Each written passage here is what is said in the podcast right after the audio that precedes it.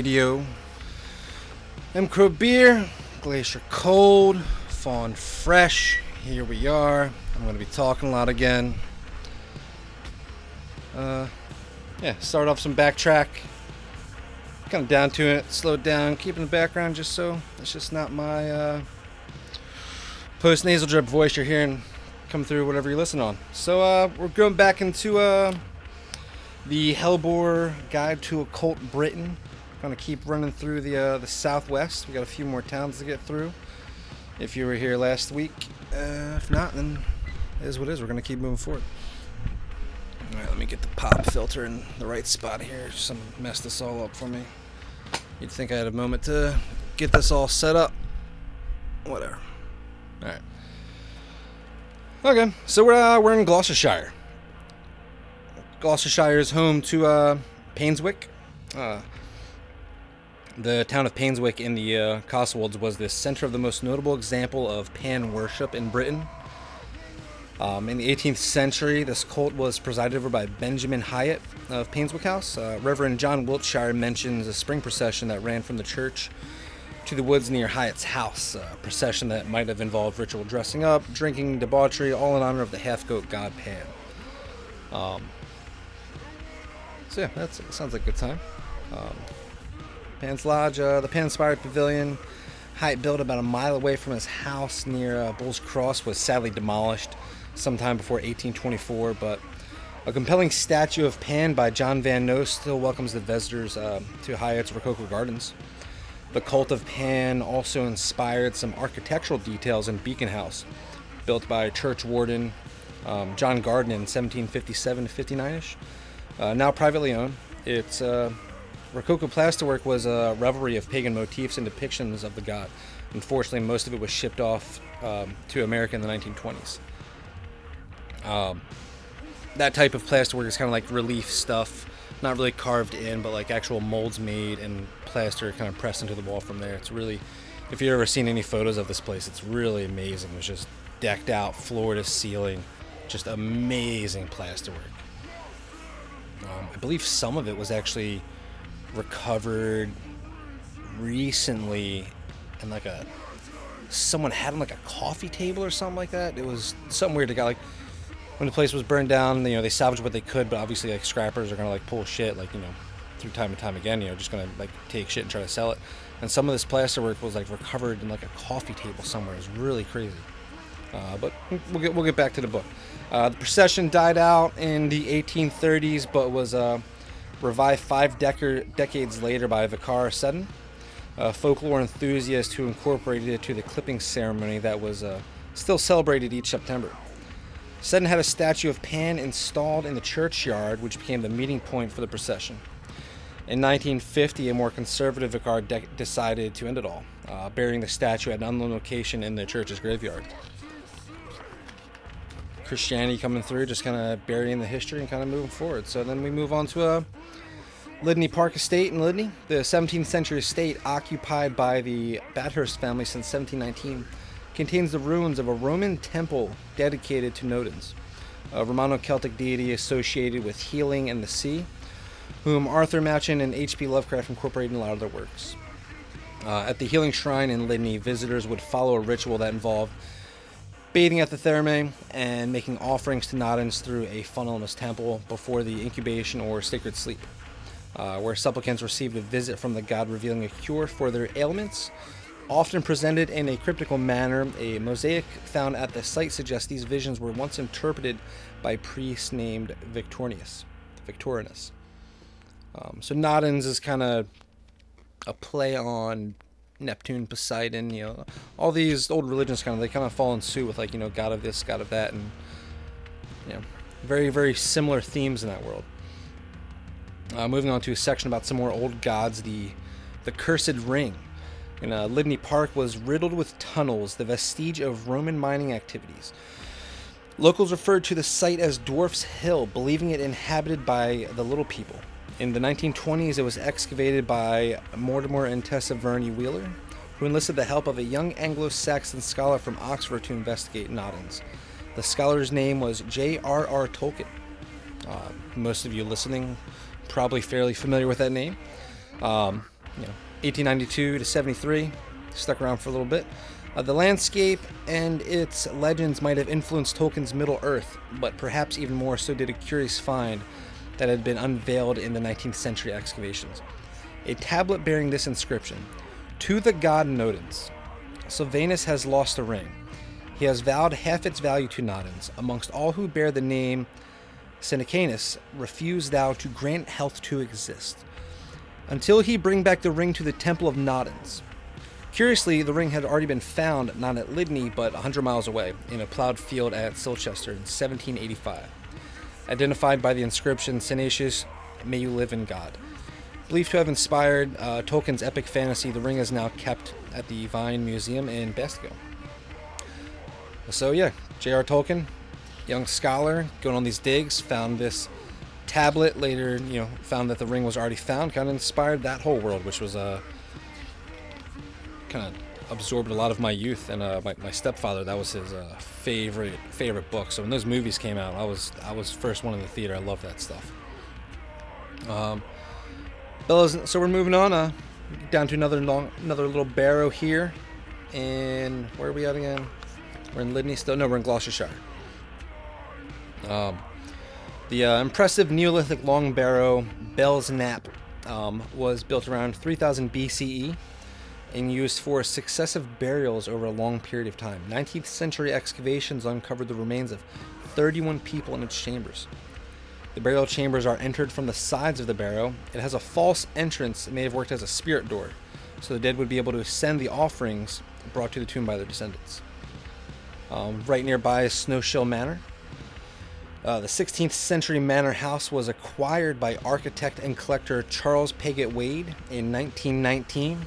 While he stayed at the garden's priest house, he restored the main building to house his collection of curios containing over 20 suits of samurai armor, ancient musical instruments, clocks, and other unusual objects.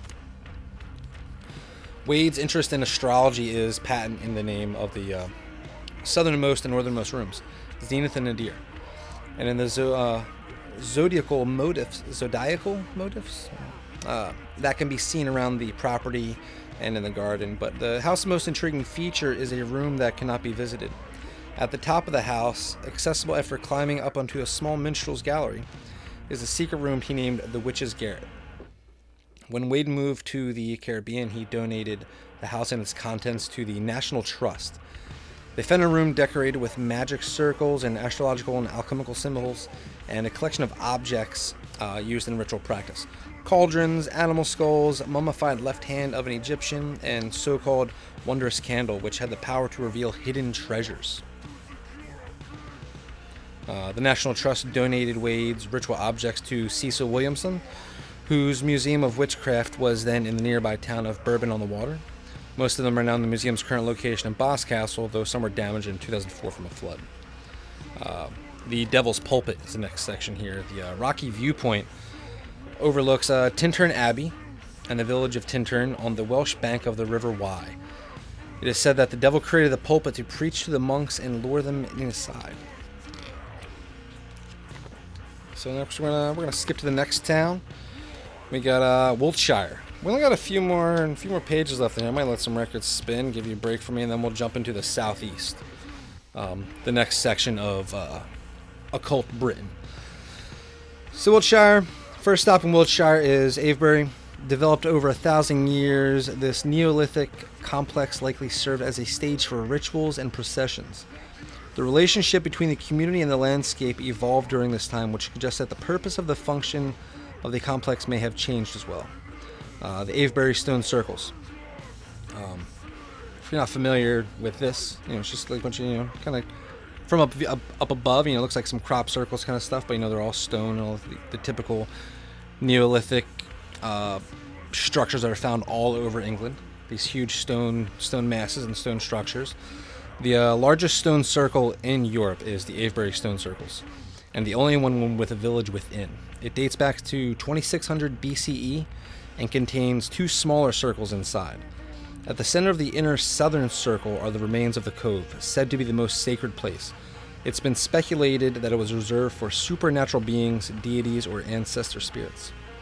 During the Middle Ages, many stones were toppled and buried by the locals who associated the site with the devil. Some of these associations persist today. The largest stone by the south entrance is known as the Devil's Chair, It's said to expel black smoke from its top when the devil is in residence. Running around the stone a hundred times, Widdershins, which is anti-clockwise, um, will summon him.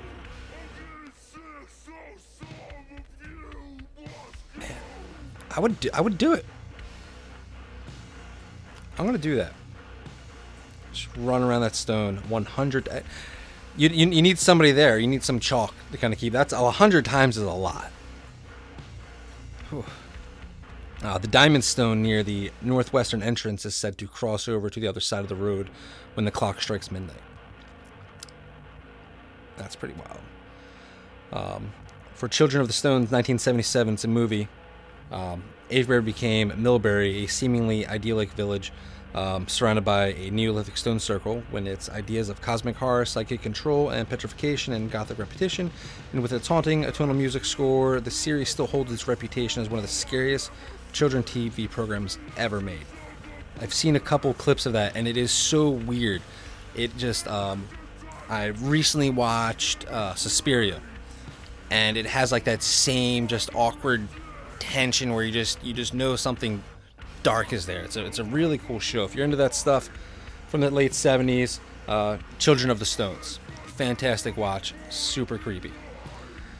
Um, so let's keep moving forward to the uh, the Serpent Temple, another Neolithic uh, stone uh, stone sculpture here. The 18th century antiquarian William Stukeley, 1687, 1765 uh, interpreted Avebury as a serpent temple built by the Druids. Um, if you could see the picture, it's you know this long kind of meandering path with a large circle by the belly and another large circle by its head. Um, the sanctuary was at the head of the serpent, whose body ran from West Kennet Stone Avenue to the main stone circle before re-emerging again. Stukeley believed this winged globe and serpent represented the cycle of death and rebirth. Uh, more stuff in Avebury. The ritual landscape here.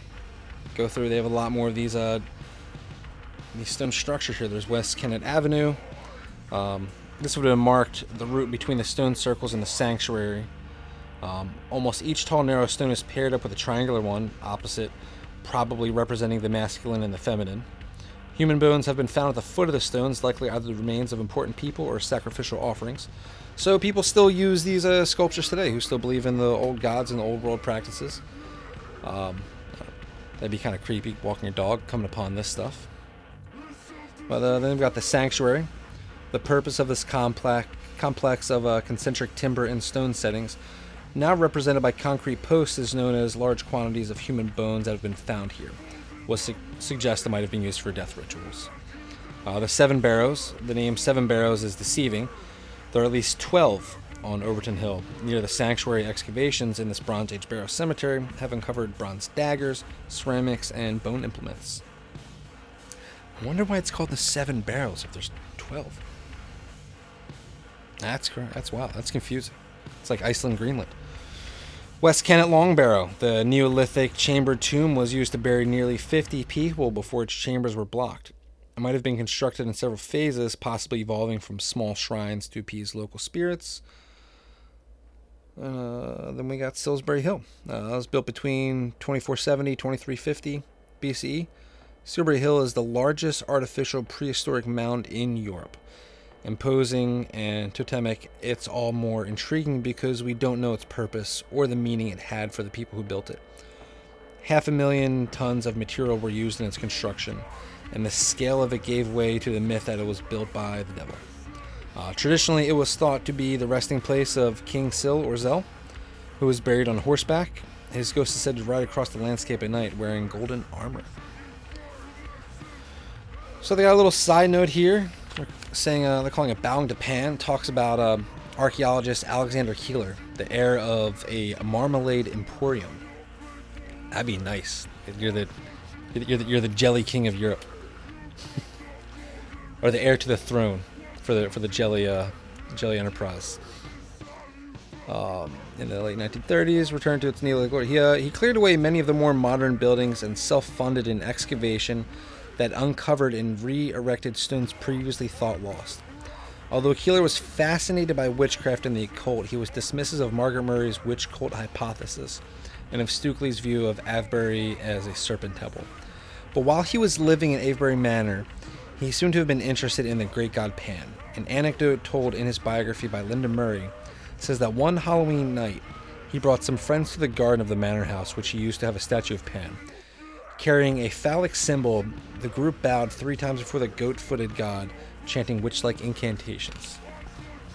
I back it. That would be me. That would be me if I had money and I lived there. No doubt. So then we come to the place we all know about. Uh, a lot of myself, I you know wasn't super familiar with a lot of these places, but the stone structures, how massive and how vast they are. Stonehenge, I really thought for the longest time was the was the only one. So here we are. Sto- Stonehenge is our last stop in the southwest.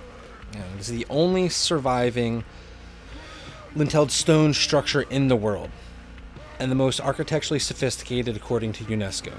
Was built in several stages. The early henge monument dates from 5,000 years ago, and the stone circle was erected in about 2500 BCE. Two types of stone were used. The sarsens, which formed the inner horseshoe and the outer circle, came from Marlborough Downs. The blue stones, the smallest ones, came from the Preseli Hills in Wales. Curiously, folklore says Merlin built this circle with stones transported magically from Ireland. Ideas about Stonehenge functions have changed through the centuries. 17th and 18th century antiquaries believed it to be a temple of the Druids, and some thought the blood sacrifices were with it, performed within it. Nowadays, however, it is generally accepted that Stonehenge was a prehistoric temple aligned with the movements of the sun. It is one of the largest cremation cemeteries known in Britain. A large recumbent stone outside of the circle monument, known as the Slaughter Stone, um, rainwater accumulates on the shallow depressions of its surface, turning a rusty red due to the iron content in the stone reacting with a type of algae. That might have fueled the legends of blood strain, blood staining its surface, supposedly the blood of uh, sacrificial victims. You know. So the Stonehenge landscape around the stones is um, peppered with ancient burial mounds and earthworks. Many believe the avenue, over 2.5 kilometers long and predating the stone circle, might have been the original entrance to Stonehenge, and that the Cursus, the 5,000 year old rectangular enclosure that expands for nearly two miles, was used for processions. Most of these monuments and earthworks are aligned, are aligned with um, the movements of the sun. Two miles away from Stonehenge to the northeast is the site of Woodhenge, once formed by six concentric ovals of a standing post and built to align with the midsummer. The southern circle, another timber monument nearby, is also aligned with the midwinter sunrise. So there you have it. Stonehenge. Uh, something else I wasn't super familiar with before reading all the um, all the Hellbore zines is the uh, Woodhenge. There's also these like Woodhenge sites for whatever people want to believe them be and whatever the folklore has kind of been passed down. And that's what's really cool about this stuff. Um, you know, this book is a little more quick, not super in depth, but if you like kind of what they're talking about, there are other zines that they put out every six months or so. Um, goes much more in depth with a lot of these stories and gets a lot further into it and get a little more nitty gritty with it. Um, so if this is what interests you, uh, check out Hellbore. They make some really great publications. Um, they just ship from England, so they take a little bit to get here if you're in the States. So on that note, I'm going to hit play on another record, drink some water, come back to y'all in a minute.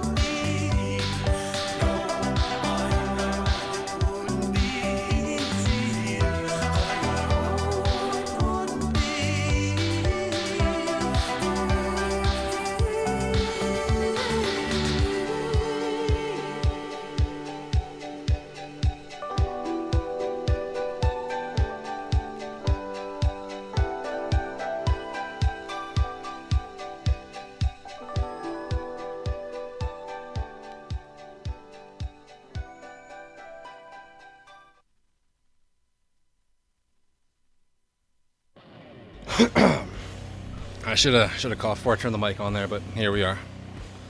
All right, so we're gonna get back into this book. Played some uh, choir boy there for a minute. Where did I even put the book? There it is. Um, keep some heavy stuff in the background just because I feel like kind of yeah, just just what I want for background noise. This is what it is. So, back to the Hellborg Guide to Occult Britain. Um, we have just left the southwest. We are now moving to the southeast. We got. Uh, we're going to cover Hampshire, Berkshire, Buckinghamshire, Oxfordshire, and I doubt we'll even get that far today. So we'll just kind of see what we get. We got some Monolord playing in the background. First stop is going to be Hampshire. We're going to talk about the New Forest. so the New Forest, uh, it's covering an area of around 219 square miles. The New Forest is known as the site where King Williams II was fatally wounded with an arrow in 1100 a spot now marked with an ironclad Rufus stone. But these woodlands also have many occult ties, uh, particularly the Gerald Gardner's New Forest Coven, and with the paranormal investigations of Arthur Conan Doyle. Um, Arthur Conan Doyle, he was uh, Sherlock Holmes. Did, did all that stuff. Super heavy into the occult, into witchcraft, into all that stuff. Um, I really hope how much they mention it in this book, they really kind of dive into further in one of their uh, smaller publications. Uh, I would really love to have a, a dense collection of all his kind of findings within the occult and all that. Um, so the Glasshayes House. Glasshayes House, built in the early 19th century as a uh, retreat. Glasshayes House later became the abode of the first um, Duke Stacpoole, an Anglo-French Catholic aristocrat who operated a local smuggling ring after his death.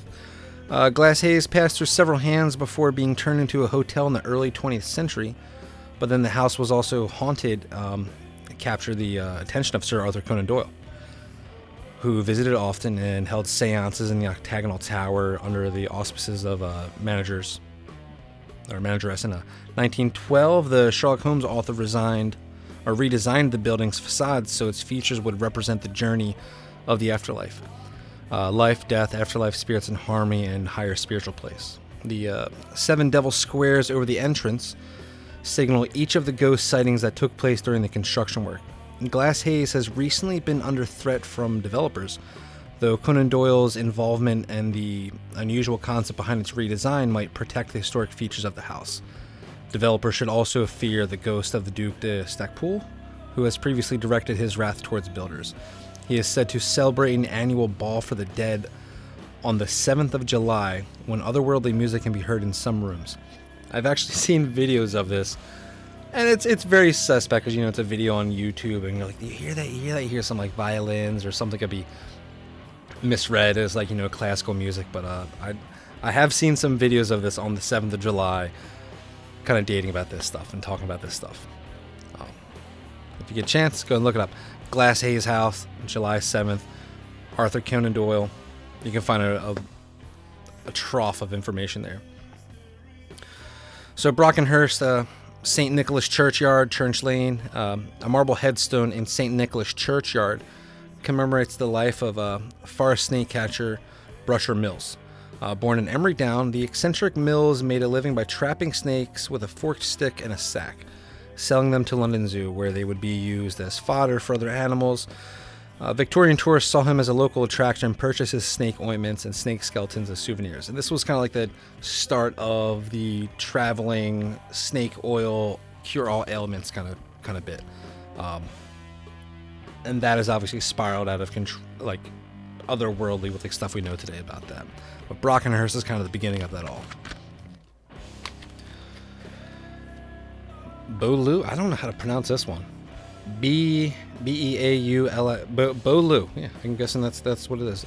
So it's a it's a palace house, John Montagu building. Uh, the magnificent Cistercian abbey that gave Beaulieu its name was largely destroyed during the dissolution, but its gatehouse became the core of the palace house, an imposing Gothic mansion regarded as one of the treasure houses of England. Sir Arthur Conan Doyle famously held a seance here, enthralled by tales ghostly monks. Sorry, enthralled by tales of ghostly monks haunting the Abbey ruins, and by visions of Lady in Blue. Visitors have reported hearing Gregorian chant and smelling incense in one of the rooms of the house. Both events are regarded as bad omens. Beaulieu is also associated with two wise men. 18th century Mary Dore was thought to have the ability to shapeshift into a hare, a bird, or a cat. After her death, the Duke of Montagu, who had a soft spot for her, paid for her gravestone. But the locals defaced and destroyed it, and her exact place of burial is now lost. And in the 19th century, lovesick villagers would call on Witchy White, a chairwoman at Palace House who specialized in love spells. So I wonder what this place is up to today. I'm gonna have to look into this one. I don't know too much about that place. But um, Arthur Conan Doyle was so enamored by the New Forest, he bought a country home on the edge of Bignell Wood. He is buried next to his second wife in the graveyard of All Saints Church, Minstead. So, like it's, if you were here last week, we talked a lot about Arthur Conan Doyle. Um, super into the cult of Pan, super into occult worship. The original Sherlock Holmes stories are just riddled with masonry details, occult details, magic, so on so on and so forth. Um, and he is buried next to the New Forest, which for a lot of people is regarded as the birthplace of the cult of Pan. Um, so, dude was in it deep, and you know, there's a few places here just listed, place that he's held seances, and all that kind of crazy, wild stuff. Um, what is this guy? Oh, the Witch of Burley. If you're into occult witchcraft pra- practices, uh, you've you've probably definitely heard of Sybil Leek at this point. Um, uh, parading the town in a black coat with her pet jackdaw on her shoulder, Sybil Leek, uh, born 1917, died in 82, was once dubbed Britain's most famous witch. The intelligent and flamboyant Leek was a witch, psychic, and antique dealer who came to um, prominence after witchcraft laws, laws were repealed in 51. As High Priestess of the Horsa Coven in the New Forest, Leek never she- shied away from publicity, wrote dozens of books on astrology, reincarnation, and herbalism. Nowadays, Burley revels in a kitsch atmosphere, boasting several emporiums of all things cauldrons and broomsticks. I have been called a legend, said Leek, which seems a rather delightful thing to be. Um. Entry level stuff, Sybil Leek, The Complete Art of Witchcraft. If you ever want to read more into this or not familiar, great place to start. Basis of, of information and all that stuff, and kind of getting grimoires and so on. So we're gonna move on to the next town, Berkshire. We got uh, Wayland Smithy. Uh, the Saxon god of metalworking is said to have a special connection to this Neolithic long barrow. Nestled in the green Berkshire countryside, this stone structure is built on an older, simpler burial site dating to around 3590 and 3555 BCE. 14 individuals were interred in the original barrow, some of whom appear to have died violently and have been scavenged by animals prior to burial.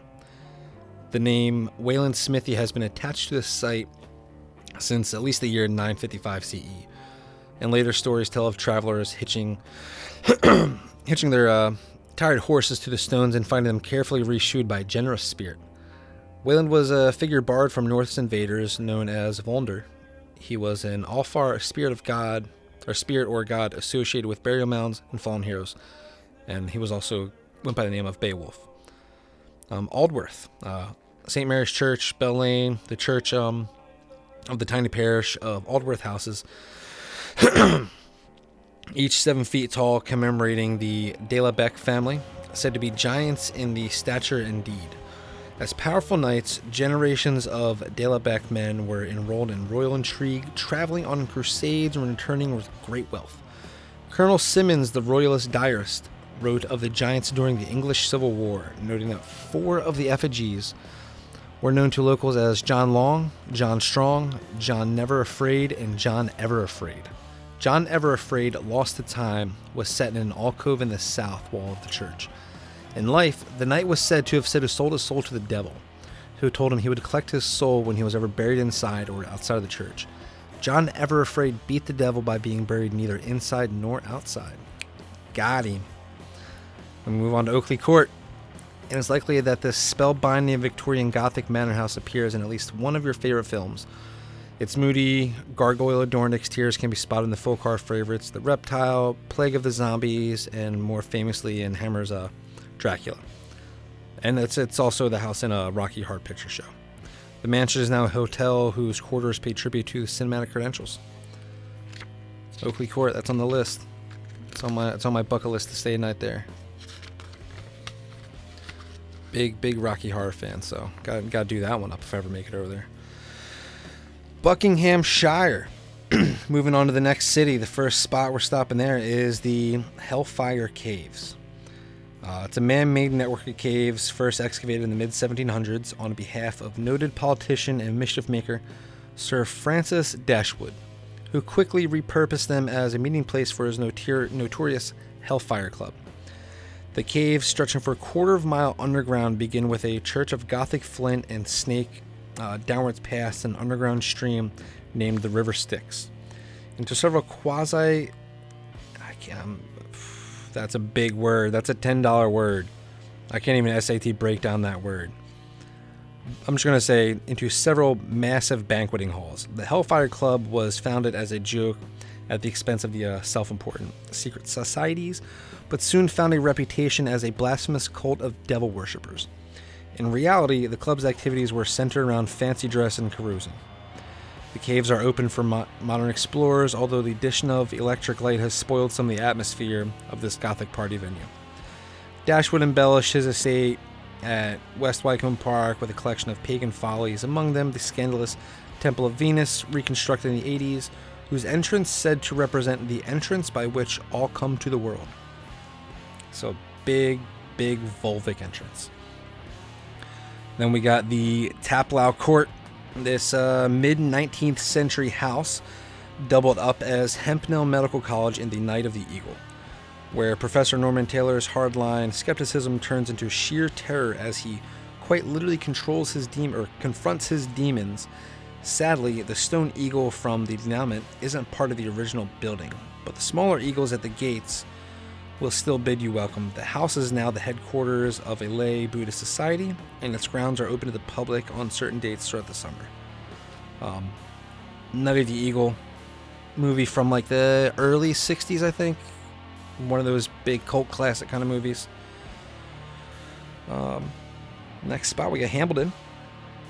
Hambledon actually remains virtually unchanged since it stood in for Heddaby, the sleepy village that harbors a sinister secret in the Nigel Kneale Pen folk horror The Witches.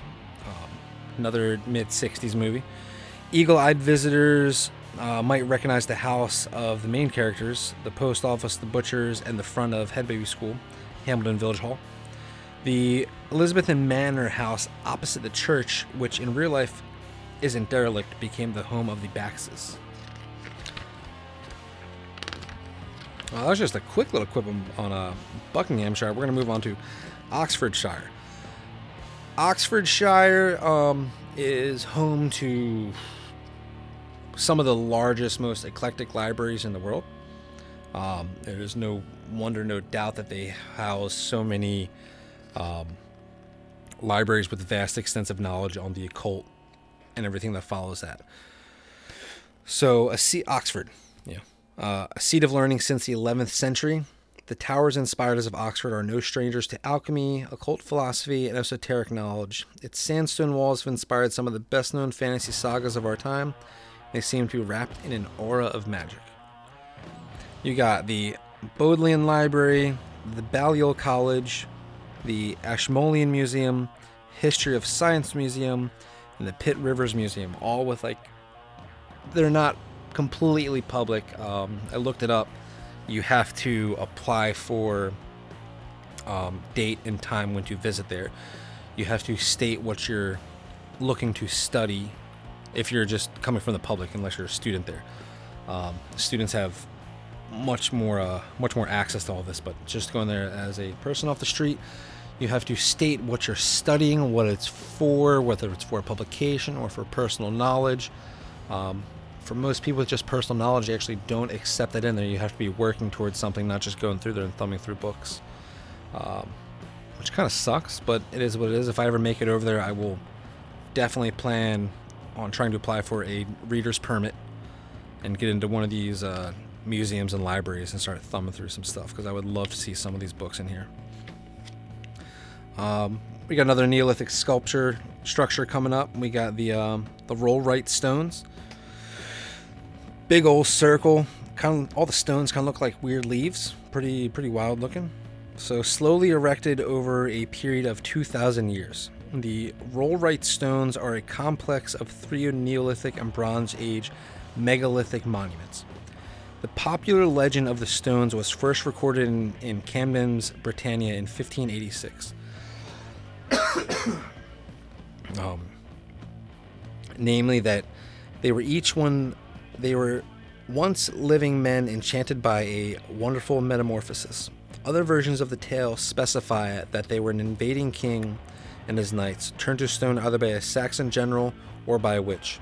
Sometimes identified with the Tudor soothsayer Mother Shipton, the stone circle is known as the King's Men. Stukeley described its stones as corroded like worm eaten wood by the harsh jaws of time. So that kind of explains the, uh, the shape. and It's, it's, it's wild looking. Uh, the remains of the burial chamber are known as the Whispering Knights. Five treacherous officers plotting against their king. Local lore says they come to life at midnight to drink water from a spring down the hill. The monolith, the Kingstone, has long been the focus of fertility rituals, where women who wanted to conceive would rub their bare breast against the stone. One of the elder bushes growing around the stones is said to embody the witch. Cutting its branches will draw the witch's blood, making the stone shiver and come back to life. But it will also incur her wrath.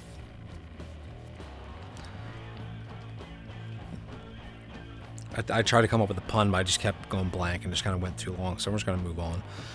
Uh, yeah, St. James Old Church, Bix Bottom.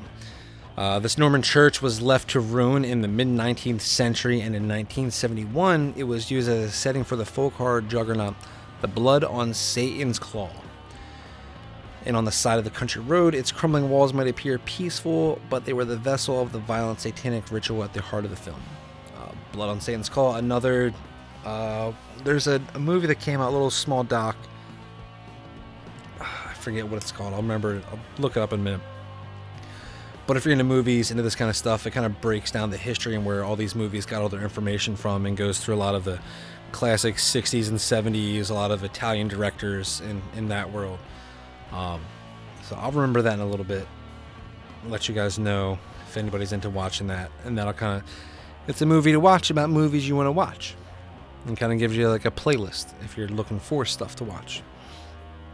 So next we got the Uffington White Horse. Um, it's on Dragon Hill Road. Um, this is a pretty pretty popular one, uh, close to the spot where Saint George is said to have slayed the dragon, spilling its poison blood and staining the land white.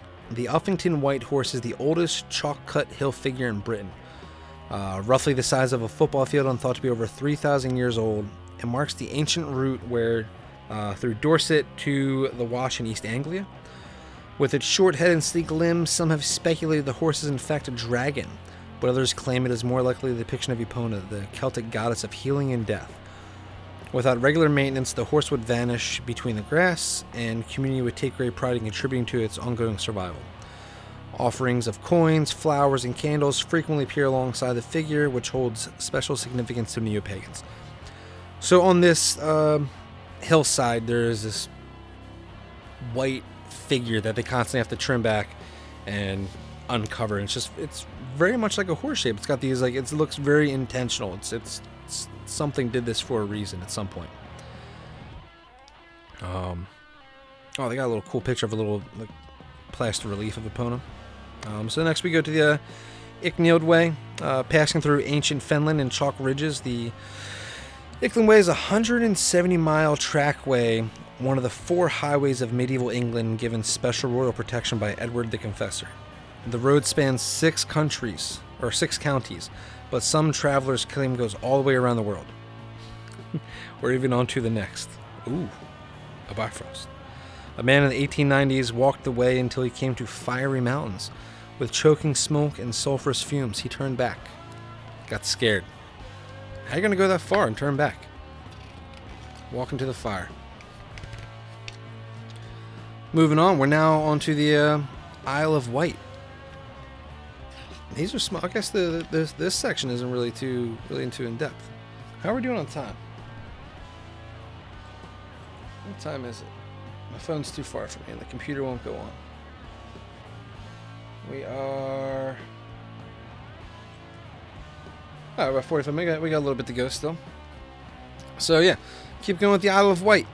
Uh, the Needles. Uh, the Druids of the Isle of Wight were permitted to hold these sites as sacred. One of these, the Pinnacle of Ur, was a tall, thin spire of chalk, part of the formation known as the Needles, on the west coast of the isle. Adjacent to this site where the Arc Druids officiated their rituals, the giant Ori, one of the most powerful giants of the island, imbued the pinnacle with his magic. When the island's king conspired to enslave Ori, he cursed them, prophesizing of the day the pinnacle of Ur would fall into the sea, taking all the magic of the island to the other place. Uh, the other places uh, can be whatever you want it to be. Um, it's often described as hell, as heaven, purgatory. It's uh, a very, very vague descriptor. Pardon me. The other place, uh, yeah. So, Ori left the island, and the kings were subsequently overthrown by the invading Saxons when the last of the Archdruids died in the 18th century. Where oh, there we go. It's kind of like a very suggestive layout where the where the story goes here. But they got some color coding here, so I'm gonna I'm gonna keep going to the uh, Mottistone Longstone. Moot, the Saxon for oh, you know before I get into this, I'm going to flip that record or just drop this one down. Keep going with that one. Let's do that. I'm not getting up. So Moot, the Saxon for uh, meeting place may hold the key to this 6,000 year old monument's name, but its original purpose was a mystery until 1956, when Jacquetta Hawkes, uh, the first woman to receive a degree in archaeology and anthropology, discovered the four meter high stone was the entrance to a long barrow or, or tomb stretching for 31 meters. Aligned east to west, it is possible the long stone was originally a place of solar worship as well as burial. Island folklore states the stones were flung into place during a battle between St. Catherine and the devil. So, reoccurring theme devils just busting through all of Great Britain, throwing stones around, sitting on stones, putting stones on holes, flipping stones over. The devil loves his stones. It's, it's kind of what we're getting at with all of England. Every, every everything's got to do with the devil and the stone. He's just popping around, flipping stones all over the place. Never comes to America. No, no, no devil flipping stones in the Americas though. Surrey, uh, it's that's a that's a pretty popular town name. I've, I've you know I've heard this come up a lot.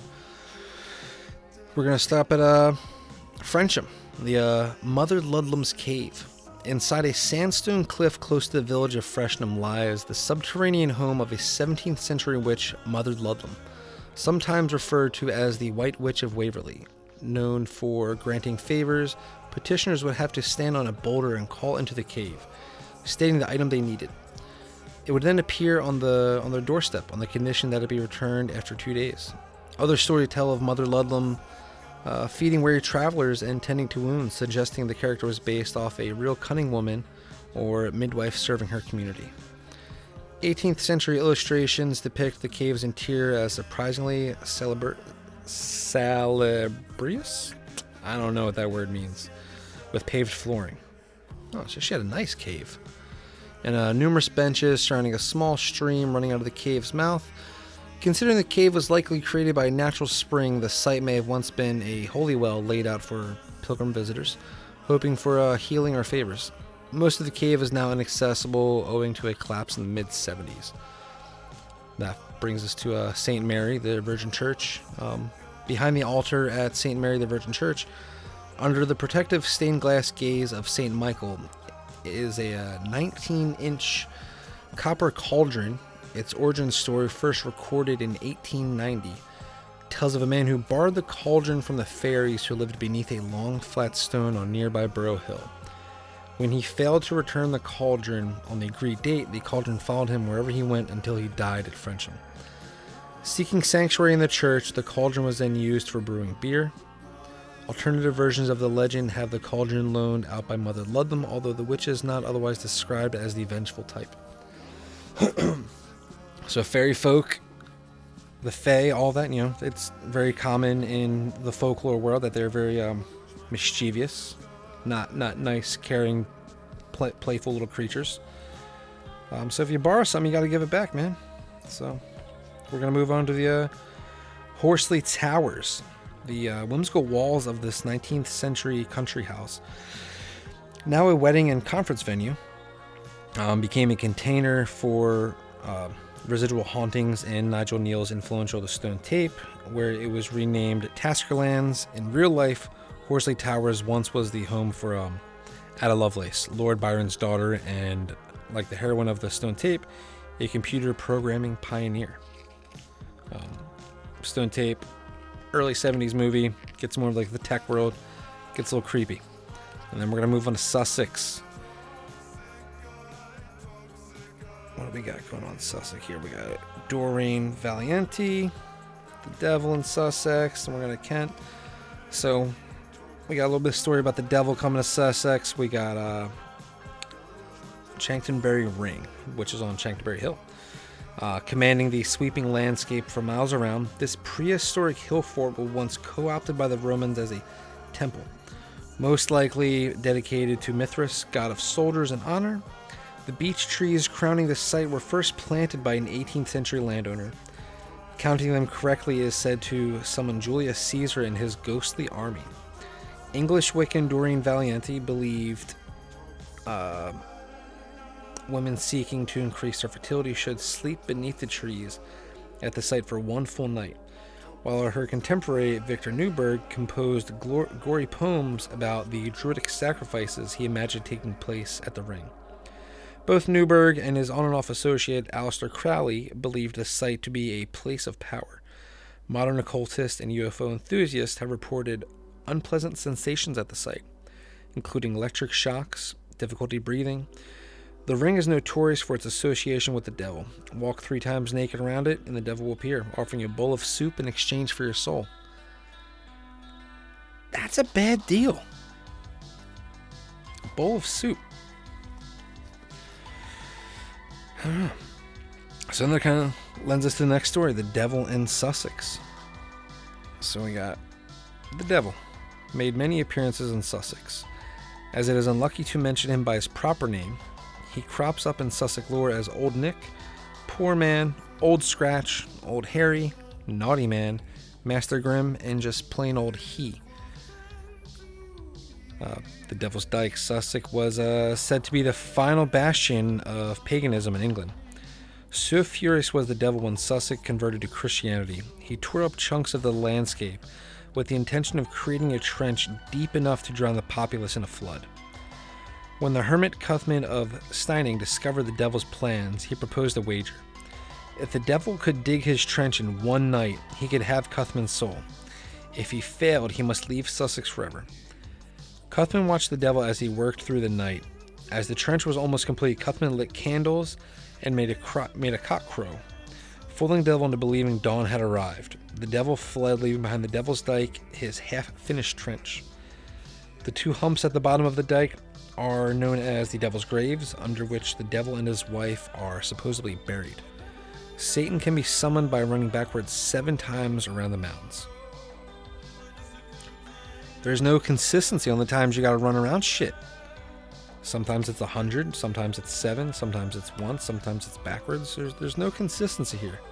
I feel like the devil, being who he is, would be very consistent on how many times he's got to run around things. Oh, sorry, sorry, I'm a little bit less belief in these stories here. Um, which brings us to Mick Mills' race. When a smuggler and renowned braggart Mick Mills claimed he could outrun anyone, the devil overheard and challenged him to a one mile race through St. Leonard's Forest. Mills won, getting to keep his soul, and in some versions of the tale, gaining immortality. You can run the race yourself, but if you attempt it at midnight on horseback, the devil will squeeze onto the saddle behind you. Hold you, prom style. the tomb of Mad Jack is right, by, right in Sussex as well. 1811, uh, John Mad Jack Fuller, politician and eccentric, had an enormous pyramid uh, mausoleum built in preparation for his death. Fuller was rumored to be entombed sitting at a table laid out with wine and a roast chicken, and it was said that he believed he could keep the devil out of his tomb by sprinkling broken glass on the floor. Modern restoration work showed both these tales to be untrue. However, running backwards around the tomb seven times may raise the spirit of Mad Jack, if not the devil himself. So at least in Sussex, they, they got the seven thing down. The seven is consistent through their stories about summoning the devil. And we're gonna move on to Kent. Kent is a small town. It's got, it's got some big old production factories. A bicycle manufacturer for a long time in the 70s and 80s. A little, little fun fact for you. But they got some more of those like little white hillside kind of structures. They got some more Neolithic structures here. So it's a talk about Kit's uh, Coty House, constructed sometime between 4000 and 3000 BC. Kit's Coty is a Neolithic burial chamber topped with a 10 foot high house of stone. The Kent landscape would have been roughly forested at the time of the megalith's creation, though now it stands on a windswept hill. In 1722, the antiquarian Hercules Alleyaway uh, recorded that local folk belief that the monument was erected to commemorate the deaths of two rival kings in Kent. It is said that if a visitor offers a sacrifice of a precious personal belonging by placing it on top of the stones during a full moon, they will be granted otherworldly powers. Modern pagan groups gather at the site throughout the year, and the local Morris men, who take their name from the monument, annually dance there on May Day morning. Um, the Long Man of Wilmington, dominating the South Downs, the naked figure of a male with twin staffs is carved into the chalk hills. Um, so these white background, these uh, these chalk structures, just kind of like the carvings into the earth. Um, the figure appears mysteriously ancient. Researchers believe it may have been created as late as 16th or 17th century. Although for what purpose, no one can agree. During World War II, the man was painted green to hide him from German bomber pilots who were using him as a landmark. What else we got here? What are we doing? Oh, we just got a few more minutes left.